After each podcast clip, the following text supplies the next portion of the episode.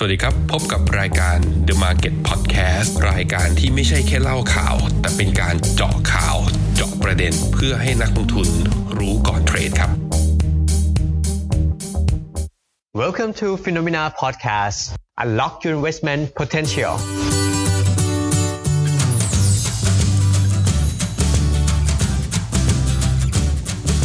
สำหรับตอนแรกของวันที่23มีนานี้นะครับก็ผมขอเกริ่นหน่อยละกันว่าพอดแคสต์นี้มีที่มาอย่างไรนะครับสาเหตุที่ผมทำพอดแคสต์นี้ขึ้นมาเนี่ยก็เป็นเพราะว่าปกติแล้วทุกๆเช้าหรือจริงๆก็เวลาเลิกงานทำงานนะครับก็เรายังเป็นคนที่ต้องติดตามตลาดสภาวะตลาดอยู่รวมถึงมีการโทรศัพท์คุยกันใน investment team คุยกับคุณเจษคุยกับน้องในทีมนั่งวิเคราะห์ข่าวกันมาลากเส้นกราฟรวมถึงนั่งดูตลาดเทรดในตอนกลางคืนด้วยซึ่งก็พบว่ามีประเด็นมากมายหลากหลายที่น่าสนใจนะฮะแต่ว่าเอาจริงๆแล้วก็อาจจะไม่ได้มีเวลาเขียนในทุกประเด็นหรือเวลาเขียนไปในบางประเด็นก็มีความรู้สึกว่าเราอาจจะสามารถอธิบายได้ดีกว่านี้ด้วยภาษาอย่างอื่นที่ไม่ใช่ภาษาเขียน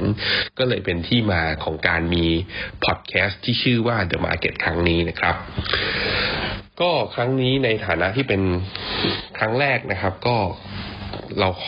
ผมขอเล่าย้อนกลับไปถึงสภาวะตลาดในช่วงประมาณสัปดาห์ที่ผ่านมานะครับ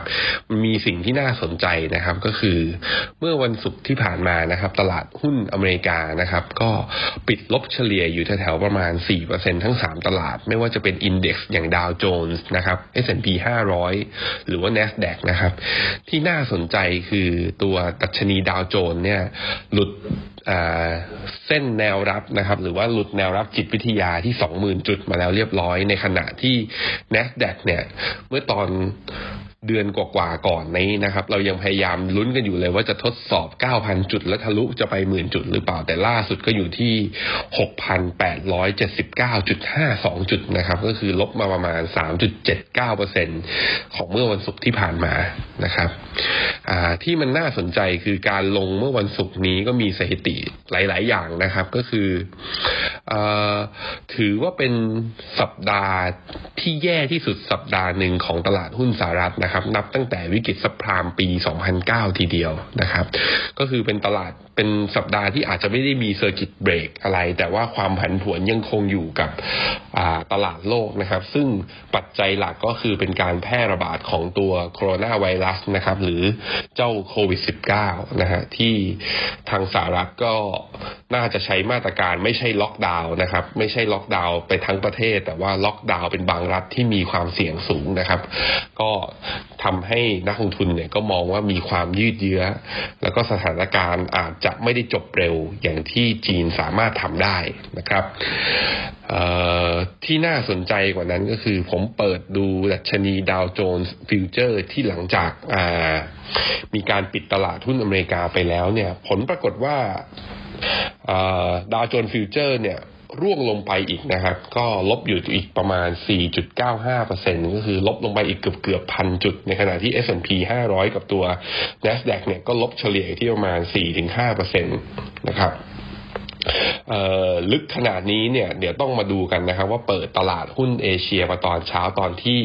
Index Future ในอเมริกาเนี่ยเปิดด้วยเนี่ยจะมีรีบาวขึ้นมาได้บ้างหรือเปล่านะครับแต่ว่าถ้ายังขึ้นมาไม่ได้เนี่ยเนื่องจากว่าสถานการณ์การติดเชื้อโคโรนาไวรัสของทั่วโลกเนี่ยรู้สึกว่าจะลุกรามมากขึ้นและตลาดเริ่มเห็นแล้วว่าการต่อสู้ครั้งนี้อาจจะเป็นสงครามยืดเยื้อและจบไม่เร็วนะครับเนื่องจากว่าไชน่าโมเดลนะครับหรือว่าต้นแบบในการล็อกดาวน์ประเทศเพื่อสกัดไอตัวโคโรนาไวรัสเนี่ยประเทศอื่นในโลกนี้อาจจะทำไม่ได้เข้มงวดอย่างที่จีนทำอันนั้นคือสิ่งที่ทำให้แยกทำให้ตัวดัชนีหุ้นจีนนั้น outperform หรือว่าลงมาในช่วง1เดือนที่ผ่านมาหลังจากตรุษจีนนั้นลงมาเบากว่าอินเด็กซ์อื่นๆทั่วโลกค่อนข้างมากทีเดียวนะครับอันนี้ก็นี่คือประเด็นของอเมริกานะครับซึ่งถ้าลองดูกันไปเนี่ยในช่วงประมาณสัปดาห์2สัปดาห์ที่ผ่านมาเราจะเห็นว่าการเคลื่อนไหวของตลาดโลกนั้นไม่ว่าจะเป็นตลาดไหนนั้นมีความสัมพันธ์กันค่อนข้างเยอะสิ่งนี้ก็เป็นสิ่งที่นักลงทุนก็คงต้องจับตาดูกันต่อไปนะครับค ข่าวนี้ก็มีประเด็นที่น่าสนใจอีกประมาณ 2-3 ประเด็นที่ผมอยากจะพูดถึงนะครับเพราะว่าช่วงเสาร์อาทิตย์ที่ผ่านมาก็เป็นช่วงที่เรียกว่าpolicy maker นะครับหรือเหล่าผู้กำหนดนโยบายเนี่ยทำงานกันอย่างหนักไม่มีวันได้พักได้ผ่อนกันเลยทีเดียวนะครับก็คือเริ่มจากวันศุกร์นะฮะตอนช่วงที่ตลาดบ้านเราปิดเนี่ยก็มีไม่ใช่เฟดแค่ที่เดียวนะครับที่มีการประกาศลดดอกเบี้ยโดยเป็นการประชุมฉุกเฉินไม่ใช่ประชุมระหว่างการนะครับล่าสุดก็ที่ประชุมกนง.นะครับหรือคณะกรรมการนโยบายบ้านเรานะครับก็มีการนัดประชุมพิเศษนะครับแล้วก็มีมติเป็นเอกฉันท์ให้ลดดอกเบี้ยนโยบายของบ้านเราเนี่ยจากเดิมอยู่ที่ 1% นะครับลดไป25 basis point นะครับหรือ 0.25% เหลือ 0.75% นะครับก็ให้มีผลตั้งแต่วันนี้เป็นต้นไปนะครับก็สรุปจากผลการประชุมก็คือการระบาดของตัวโควิด-19 ในระยะข้างหน้าเนี่ยรุนแรงกว่าที่คาดการไว้นะครับรวมถึงน่าจะใช้ระยะเวลาหนึ่งทีเดียวกว่าที่จะกลับเข้าสู่สภาวะปกติของเศรษฐกิจนะครับก็ทั้งนี้ทั้งนั้นเนี่ยหลังจากนั้นก็มีทางธปท.ก็มีการเปิดเผยมาก่อนนะครับหน้านี้ว่าได้มีการเสริมสภาพคล่องโดยการซื้อพันธบัตรรวมเนี่ยประมาณวงเงิน 45,000 ล้านซึ่งถ้ารวมเป็นยอดเงินในการที่พันธบัตรตัวธปท.เนี่ยเข้าไปแทรกแซงตลาดพันธบัตรเนี่ยตั้งแต่วันที่19ถึงวันที่ตั้งแต่วันที่13ถึงวันที่19ที่ผ่านมาคือสัปดาห์ที่แล้วนะครับคือใช้ไปแล้วนะครับวงเงินคือ 100,000 ล้านบาททีเดียวนะครับก็อันนี้ก็จะเห็นว่าตัวสเตทเมนต์ของแบงก์ชาติก็ออกมาในทิศทางที่เป็นทิศทางเดียวกับที่ตลาดกังวลอยู่แล้วก่อนหน้านี้ว่าสงครามครั้งนี้จะยืดเยื้อหรือเปล่านะครับไปที่ประเด็นต่อไปครับก็คือสิ่งที่เห็นหลังก่อนหน้านี้นะครับผมลองไปดูข้อมูลในอินเทอร์เน็ตนะครับว่ามันมีการคาดการณ์สภาพเศรษฐกิจของประเทศไทยในปี 2020 เป็นอย่างไรบ้างก็มีอยู่ 4 ที่ที่น่าสนใจที่อยากจะแชร์นะครับก็หนึ่งในนั้นก็คือทีมวิจัยจากธนาคารกรุงศรีนะครับก็มีปรับประมาณการ GDP ไทยของทั้งปีนี้เนี่ยจากเดิมต้นปีประมาณการไว้อยู่ที่ 1.5 ซึ่งถือว่าเป็น House ที่ประมาณการ GDP ไว้น้อยที่สุด House หนึ่งนะครับตั้งแต่ต้นปีก็คือมองแล้วว่ามีความเสี่ยงแต่ล่าสุดก็คือเมื่อสัปดาห์ที่ผ่านมาก็ปรับเป้า GDP ลงไปอยู่ที่ -0.8% นะครับก็ปัจจัยหลักมาจากตัวโควิดนี่แหละที่ทำให้ business activity ในบ้านเราลดลงแล้วก็มีเรื่องภาคท่องเที่ยวที่เป็นกลไกหลักสำคัญของบ้านเราเนี่ยก็น่าจะมีการชะลอตั้งแต่ไตรมาส1ถึงไตรมาส2นี้นะครับในขณะที่ทาง EIC นะครับหรือว่า Economic Intelligence Center ของธนาคารไทยพาณิชย์เนี่ยก็เปิดเผยบทวิเคราะห์นะครับว่าปรับประมาณการ GDP ปีนี้หดตัวนะครับหรือว่าลดลง 0.3 นะครับก็เป็นการติดลบอีกเจ้าหนึ่งนะครับก็คาดการณ์จากเดิมเนี่ยอยู่ที่ 1.8 นะครับก็แสดงให้เห็นว่าทั้ง2 House นะครับทั้งกรุงศรีแล้วก็ทั้ง SCB EIC เนี่ยคาดการไว้แล้วว่าน่าจะเกิด Technical Recession นะครับหรือว่าภาวะเศรษฐกิจถดถอยเชิงเทคนิคคืออย่างน้อยๆคือติดลบแน่ๆ2ไตรมาสนะครับส่วนจะฟื้นได้ไหมก็ต้องมาดูกันนะครับในขณะที่ทางเกียรตินาคิน Research นะครับก็คาดการว่าติดลบ 2.4% ทีเดียวนะครับจากก่อนหน้านี้บอกว่าติดลบประมาณ -0.4 ก็เป็น House นึงที่มองเศรษฐกิจไทยปีนี้เป็นลึกทีเดียวนะครับก็เป็นที่น่ากังวลนะครับซึ่งอย่างที่เรารู้กันคือหลักทรัพย์พัฒนานั้นเป็นมีพาร์ทเนอร์อีกเจ้าหนึ่งก็คือ Bank of America Merrill Lynch นะครับทาง Merrill Lynch เนี่ยก็มีการปรับประมาณการเศรษฐกิจโลกลงนะครับก็มองว่าโลกเนี่ยเข้าสู่ global recession เช่นเดียวกันในปี63นี้นะครับอันนี้ก็คือข้อมูลว่าตอนนี้นักเศรษฐศาสตร์หรือว่ากูรูทางการเงินของโลกคิดอย่างไรนะครับซึ่งผมก็มีได้โพสต์แล้วก็สามารถไปอ่านรายละเอียดเพิ่มเติมได้นะครับใน LINE Official Account ของตัว Mr.Messenger หรือว่าแฟนเพจของ Facebook นะครับที่ชื่อว่า Sinthorn นะครับนอกจากนั้นนะครับก็มีเรื่องที่น่าสนใจอีกเรื่องนึงที่เกิดขึ้นในวันอาทิตย์ที่ผ่านมาคือเมื่อวานนี้นะครับก็คือตอนช่วงเวลาบ่าย 3 โมงเนี่ยธนาคารแห่ง ประเทศไทยหรือแบงก์ชาติเนี่ยก็ร่วมกับกลต.กระทรวงการคลังนะครับแล้วก็สมาคมจัดการการลงทุนกองทุนรวมนะครับหรือ AMC นะฮะก็มาประชุมแล้วก็แถลงข่าวพิเศษนะครับโดยก็การประชุมครั้งนี้เนี่ยข้อสรุปก็คือว่าแบงก์ชาติเนี่ยได้เตรียมออกมาตรการมาหลายมาตรการทีเดียวนะครับก็ที่อยากจะสรุปให้ฟังก็คือแบงก์ชาติจะจัดกลไกพิเศษในการช่วยเสริมสภาพคล่องนะครับก็คืออัดฉีดเงินเข้าไปสู่ธนาคารพาณิชย์นะครับโดยธนาคารพาณิชย์เนี่ยก็จะสามารถเอาเงินส่วนนี้นะครับเข้าไปซื้อกองทุนรวมตลาดเงินหรือว่ามันนี่ Market Fund หรือเรียกอีกชื่อนึงสำหรับกองที่อาจจะลงทุนในตราสารหนี้ที่ภาคเอกชนเพิ่มขึ้นมาหน่อยก็คือ Daily Fixed Income Fund เนี่ยโดยถือว่าเป็นสินทรัพย์ที่มีคุณภาพดีแต่ว่าสาเหตุก็คือว่าในช่วงประมาณ2สัปดาห์ที่ผ่านมาเนี่ยกองทุน Money Market และ Daily Fixed Income เนี่ยประสบปัญหานะครับคือมีการไหลออกจากเงินมีการไถ่ถอนครับหรือว่า redemption เนี่ยจำนวนค่อนข้างเยอะทีเดียวในช่วง 2-3 สัปดาห์ที่ผ่านมาส่งผลให้ขาดสภาพคล่องในการที่ทางกองทุนเนี่ยจะขายของได้ทันเพราะว่ากองทุน2ประเภทนี้ต้องเข้าใจก่อนนะครับว่าระยะเวลาในการขายคืนแล้วได้เงินเนี่ยก็คือได้เงินคือ T+1 คือขายวันทำการอย่างวันเราขายกันวันจันทร์วันนี้เราจะได้เงินทันทีวันอังคารคราวนี้มันมียอด flow ในการขายออกมาเนี่ยในสัปดาห์ที่ผ่านมาค่อนข้างหนักมันหนักจนทำให้เหล่าผู้บริหารกองทุนเนี่ยขายกองทุนออกมาอยากได้เงินอยากได้สภาพคล่องสูงแต่มันเป็นช่วงสภาวะที่ตลาดเจอวิกฤตอยู่ก็คือว่าตึงตัวนะครับสภาพคล่องมันตึงมันทำให้ตอนขายเนี่ยก็อาจจะขายไม่ได้ราคาเพราะว่าคนซื้อก็แบบ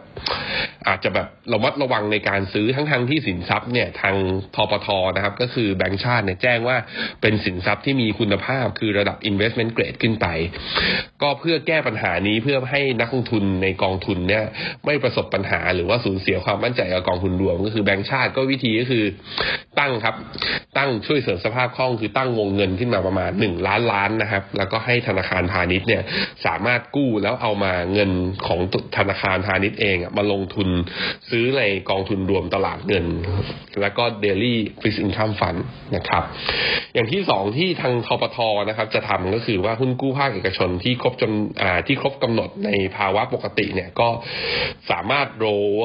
เวอร์ได้ไม่ยากถูกไหมฮะเพราะว่ามันมีสภาพคล่องแต่ว่าตอนนี้สภาพตลาดมันเบาบางนะครับก็คือการซื้อขายมันบางลงก็เลยทำให้มีการจัดตั้งกองทุนนะครับโดยสมาคมธนาคารไทยธนาคารออมสินบริษัทประกันกบข.นะครับก็จัดตั้งวงเงินอยู่ที่ประมาณ 70,000 ล้านถึง 100,000 ล้านเนี่ยเข้ามาระดมทุนนะครับแล้วก็รับซื้อตราสารหนี้คุณภาพดีเหล่านี้ซึ่งมันมีคุณภาพดีแต่เนื่องจากตอนนี้สภาพคล่องไม่มีนะครับอย่างที่3ก็คือกลไกตลาดพันธบัตรรัฐบาลนะครับก็ทางธปท.เนี่ยจะเข้ามาดูแลเสริมสภาพคล่องโดยวิธีการอัดฉีดอันนี้ก็คือที่ทางธปท.เนี่ยจัดการอัดฉีดไปแล้วเมื่อตอนที่มีข่าวออกมาเมื่อวันพฤหัสหรือวันศุกร์ที่ผ่านมานะครับอันนี้ก็จะทำต่อเนื่องก็อาจจะต้องเรียกได้ว่าอาจจะเป็น QE เล็กๆที่ไทยทำหรือเปล่าแต่ว่าอันนี้เรายังใช้คำว่าเสริมสภาพคล่องเพื่อให้มีสภาพคล่องนะครับแล้วก็เป็นการอัดเข้ามาในกลไกตลาดพันธบัตรเนี่ยในระยะสั้นๆนะครับส่วนทางมาตรการจากกลต.นะครับก็มีหลายอย่างนะครับก็อย่างเช่นการจัดประชุมวิสามัญนะครับก็ทำได้2รูปแบบก็คือมอบอำนาจให้กรรมการอิสระได้แล้วก็สามารถประชุมโดยการเป็นวิดีโอคอนเฟอเรนซ์ประชุมทางไกลเนี่ยก็ทางกลต.ก็อนุมัติและผ่อนผันให้ในช่วงนี้นะครับในขณะที่สำนักงานกลต.ก็หารือกับสภาวิชาชีพบัญชีนะครับเพื่อผ่อนปลนการตั้งพวกการตั้งสินทรัพย์หรือว่าการตั้งค่าใช้จ่ายด้อยค่าของบริษัทจดทะเบียนนะครับก็เป็นมาตรการในการเยียวยานะครับเพราะว่าช่วงนี้ต้องบอกยืนยันกันได้เลยแน่นอนว่าไตรมาส1นี้บริษัทจดทะเบียนเนี่ยกำไรน่าจะลดอย่างมีนัยสำคัญทีเดียวนะครับในขณะที่ถักจากมาตรการจากทางการคลังนะครับก็จะมีออก ชุดใหญ่นะครับกับหลายกระทรวงเนี่ยนะครับภายในวันที่24มีนานี้เราคงต้องมาดูกันนะครับส่วนฝั่งสมาคมธนาคารไทยนะครับก็แจ้งว่าธนาคารพาณิชย์เนี่ยมีเงินกองทุนแล้วก็สภาพคล่องเพียงพอนะครับแต่ถ้าประชาชนเนี่ยมีความกังวลอยากเก็บเงินสดไว้ในมือหรือขายคืนหรือลงทุนเนี่ยก็บอกว่าไม่มีปัญหานะครับไม่มีปัญหาก็คือยินดีรับซื้อแต่ก็ยืนยันนะครับว่าสภาพคล่องแล้วก็จริงๆแล้วก็ตัวหุ้นกู้เนี่ยที่อยู่ใน Daily Fixed Income Fund เนี่ยส่วนใหญ่ก็คือในระดับ A rating ขึ้นไปนะครับมากกว่า 70% แล้วก็ invest รอบที่เหลือเนี่ยก็ส่วนใหญ่ก็เป็นระดับ investment grade ขึ้นไปนะครับอันนี้ก็เป็นสิ่งหนึ่งนะครับซึ่งหลายๆคนที่ไม่ได้ตามสภาวะตลาดหรือว่าไม่ได้รู้ข้อมูลอินไซต์เนี่ยพอการประกาศนี้ขึ้นมาก็ในมุมหนึ่งนะครับก็ทำให้เห็นว่าจริงๆแล้วสภาวะตลาดในช่วงที่ผ่านมารวมถึงทั้งตลาดตราสารหนี้แล้วก็ตลาดทุนเนี่ยที่ลงมาค่อนข้างแรงเนี่ยเพราะว่านักลงทุนอยู่ในช่วงที่เรียกว่าเฟียร์โหมดหรือว่าอยู่ในโหมดของการตั้งรับแล้วก็มีความกลัวอยู่นะครับมันทำให้คนขายสินทรัพย์อยากขายออกมาแต่คนซื้อเนี่ยไม่แน่ใจว่าจะซื้ออะไรก็ชะลอการซื้อมันทำให้คนขายก็เสียราคาเยอะราคาก็ร่วงแรงนะครับไม่ได้เป็นเฉพาะตลาดทุนเท่านั้นแต่ตลาดตราสารหนี้ด้วยโดยเฉพาะตลาดตราสารหนี้เนี่ยตราสารหนี้ภาคเอกชนในบางตัวนะฮะหรือว่าที่ผู้จัดการกองทุนเขาไปลงทุนเนี่ยเป็นการซื้อขายกันในตลาด OTC นะครับ Over the Counter ก็คือว่าไม่ได้มีตลาดรองเพราะฉะนั้นการเจรจาเนี่ยผู้ลงทุนหรือผู้เข้ามารับซื้ออาจจะใช้ระยะเวลาในการตัดสินใจที่มากกว่านะครับเราก็เลยเห็นบางบลจ.เนี่ยก็เลยมีกำหนดเงื่อนไขอย่างบลจ.ทหารไทยนะครับก็มีแจ้งประกาศผู้ถือหน่วยว่ากองทุน Daily Fixed Income Fund เนี่ยบางกองนะครับของเขาก็คือเปลี่ยนจากการขายคืนแล้วได้เงิน T+1 เป็น T+5 เพื่อให้ตอนขายออกมานั้นไม่เสียราคามากเกินไปนะครับก็อันนี้คือประเด็นทั้งหมดที่นักลงทุนคงจะจำเป็นต้องรู้สำหรับวันจันทร์นี้นะครับคราวนี้ถามว่าผมมีมุมมองแล้วก็วิเคราะห์อย่างไรนะครับก็เป็นไปได้หรือเปล่าว่าการถอนจะออกจากกองทุน Money Market และ Daily Fixed Income นี้อาจจะออกมาเพราะอะไรก็ต้องมาวิเคราะห์นะครับมันก็ประเด็นที่หนึ่งคือออกมาเพราะกลัวซึ่งถ้าเรามองลองคิดดูดีๆแล้วใช่กลัวจริงๆหรือเพราะว่า investment grade ที่เหล่า daily fixed income fund นะครับหรือว่า money market fund ที่ถืออยู่นั้นก็ไม่ได้มีปัญหาเพราะเป็นระดับ investment grade จริงๆนะฮะถ้ามันเป็นเช่นนั้นแล้วก็มันเป็นกองทุนที่ T+1 ซึ่งตามกฎกลตแล้วก็มีการควบคุมคุณภาพของเครดิตอยู่แล้วนะครับคนที่เข้าไปซื้อก็รู้อยู่แล้วแล้วมีความมั่นใจนะครับคือกองทุนเนี้ยมันเรียกอีกภาษาหนึ่งเราเรียกมันว่ากองทุนพักเงินนะครับเพราะฉะนั้นในมุมว่านักลงทุนแห่ขายเพราะว่ากลัวว่าตัวกองทุนนั้นจะมีปัญหาผมไม่คิดว่าเป็นเพราะประเด็นนี้นะครับคราวนี้ถามว่าถ้าไม่ได้ประเด็นนี้แล้วทำไมนักลงทุนถึงแห่ขายกันในช่วงสัปดาห์ที่ผ่านมาอาจจะมีอีกประเด็นนึงหรือเปล่าก็คือว่าต้องการที่จะเพิ่มสภาพคล่องให้กับตัวเองในช่วงที่สภาวะตลาดเป็นแบบนี้เพื่อหาโอกาสจังหวะการลงทุนในสินทรัพย์ประเภทอื่นหรือเปล่านะครับซึ่งอันนี้เนี่ยทางดร.กอบศักดิ์นะครับแล้วก็ทางกต.เนี่ยก็ได้มีหินบางอย่างซึ่งผมก็เอาเรื่องนี้มาลองประติดประต่อดูนะฮะว่าทางกลตเนี่ยก็ได้มีบอกว่าในช่วงตั้งแต่ต้นปีที่ผ่านมาเนี่ยครับก็มีเขาเรียกว่าเจ้าของหรือว่าผู้ถือหุ้นใหญ่ของบริษัทจดทะเบียนเนี่ยยื่นขอเข้ามาว่าอยากจะซื้อหุ้นกลับนะครับซึ่งในปัจจุบันนี้ก็บอกว่าล่าสุดเนี่ยก็มีเจ้าของหรือว่าบริษัทที่ประชุมผู้ถือหุ้นของบริษัทจดทะเบียนเนี่ยมีการอนุมัติให้สามารถซื้อหุ้นคืนหรือว่าเขาเรียกว่าstock buyback นะครับโดยผู้ถือหุ้นเนี่ยก็ในวงเงินมากเฉลี่ยอยู่ที่ประมาณแถวๆประมาณ 70,000 ล้านนะครับถามว่าทำไมเขามาอนุมัติในการซื้อหุ้นคืนณตอนนี้เอาจริงๆนะฮะตลาดหุ้นไทยตั้งแต่ต้นปีถึงตอนนี้ก็ติดลบมาเนี่ยเข้าแบร์มาร์เก็ตลบมาแถวๆประมาณ 30% นะครับหุ้นบางตัวลบแถวๆ30มากกว่า30แถวๆ 40% ก็มีเหมือนกันเจ้าของเนี่ยก็ต้องถามว่าเขารู้จักบริษัทเขาดีพอเขาเข้าใจธุรกิจเขารู้ว่าผลกระทบเป็นอย่างไรพอเห็นมูลค่าหุ้นแบบนี้เขาอาจจะสนใจในการกลับเข้ามาซื้อหรือเปล่าอันนี้ก็เป็นมุมนึงนะครับ นะครับในอันนี้ในมุมเจ้าของหรือว่าในมุมของนักลงทุนเองที่ถือ Money Market Fund อยู่ก็อาจจะสนใจแล้วว่าเอ้ยโอ้โหเราถือมาตั้งนานรับดอกเบี้ยแถวๆไม่เกิน 2% มาตลอดตอนนี้มันเป็นจังหวะซื้อแห่งทศวรรษหรือเปล่าเพราะตลาดหุ้นไทยระดับแถวๆ 1,100 จุดตรงนี้เนี่ยเซตอินเด็กซ์ตรงนี้เนี่ยเป็นจุดต่ำสุดในรอบ 7-8 ปีทีเดียวนะครับก็คือใครเพิ่งเริ่มลงทุนใน 3-4 ปีที่ผ่านมาถ้ายังถือหุ้นอยู่นะตอนนี้ใครที่ไม่ได้ถือตอนนี้กลายเป็นว่าคือมีโอกาสมากกว่าคนอื่นหรือว่ามีต้นทุนที่ถูกกว่าคนอื่นก็อาจจะเป็นด้วยความที่นักลงทุนเริ่มหาจังหวะและโอกาสมาแล้วนะครับอันนี้ก็เป็นสิ่งที่ผมวิเคราะห์ไว้ยังไงเราก็คงต้องตามมาดูกันว่าตลาดจะ react ยังไงนะครับตรงเนี้ยปัจจัยภายในประเทศดูเหมือนเป็นบวกมากขึ้นคือกลต.กระทรวงการคลังแบงก์ชาตินะครับเดี๋ยวก็ทางกระทรวงการคลังคงมีออกมาตรการอะไรมาอันนี้เริ่มเราเห็นแล้วว่าภาครัฐเนี่ยเข้ามาดูแลระบบตลาดทุนเนี่ยค่อนข้างจริงจังซึ่งน่าจะเสริมความมั่นใจได้นะครับแต่ประเด็นที่น่าสนใจมากกว่าคือเราคงดีคนเดียวแล้วทำให้ตลาดหุ้นวิ่งคงไม่ได้มันคงต้องขึ้นอยู่กับปัจจัยแวดล้อมด้วยถ้าดัชนีตัวฟิวเจอร์สนะครับของตลาดหุ้นอเมริกาเปิดมาตอนเช้านี้นะฮะตอนที่เนื่องจากว่าตอนที่ผมอัดอยู่นี้ก็อัดตั้งแต่เช้าตรู่นะฟิวเจอร์ก็ยังไม่ได้เปิดนะครับถ้าเปิดลงมาแล้วตลาดหุ้นเอเชียเนี่ยยังอยู่ในโซนแดงเราก็คงยังมองว่าการรีบาวอาจจะยังเกิดขึ้นได้ยากยังไงก็ต้องพิจารณากันดีๆนะครับก่อนที่จะเทรดในวันนี้ยังไงเดี๋ยวพบกันอีกวันหน้าครับสวัสดีครับสำหรับใครที่สนใจเปิดบัญชีลงทุนในกองทุนรวมผ่าน Phenomena เป็นครั้งแรกนะครับเรามีโปรโมชั่นพิเศษสำหรับชาวพอดแคสต์ครับเพียงแค่โหลดแอป Phenomena มานะครับทั้งระบบ Android และ iOS เพื่อเปิดบัญชีและในขั้นตอนเปิดบัญชีท่านใส่โค้ดว่า # นะครับ podcast100 #podcast100 รับไปเลยหน่วยลงทุนในทหารไทยธนรัฐจำนวนมูลค่า100 บาทฟรีนะครับสามารถอ่านเงื่อนไขรายละเอียดในการรับสิทธิ์ได้ที่finno.me/podcast100 สวัสดีครับ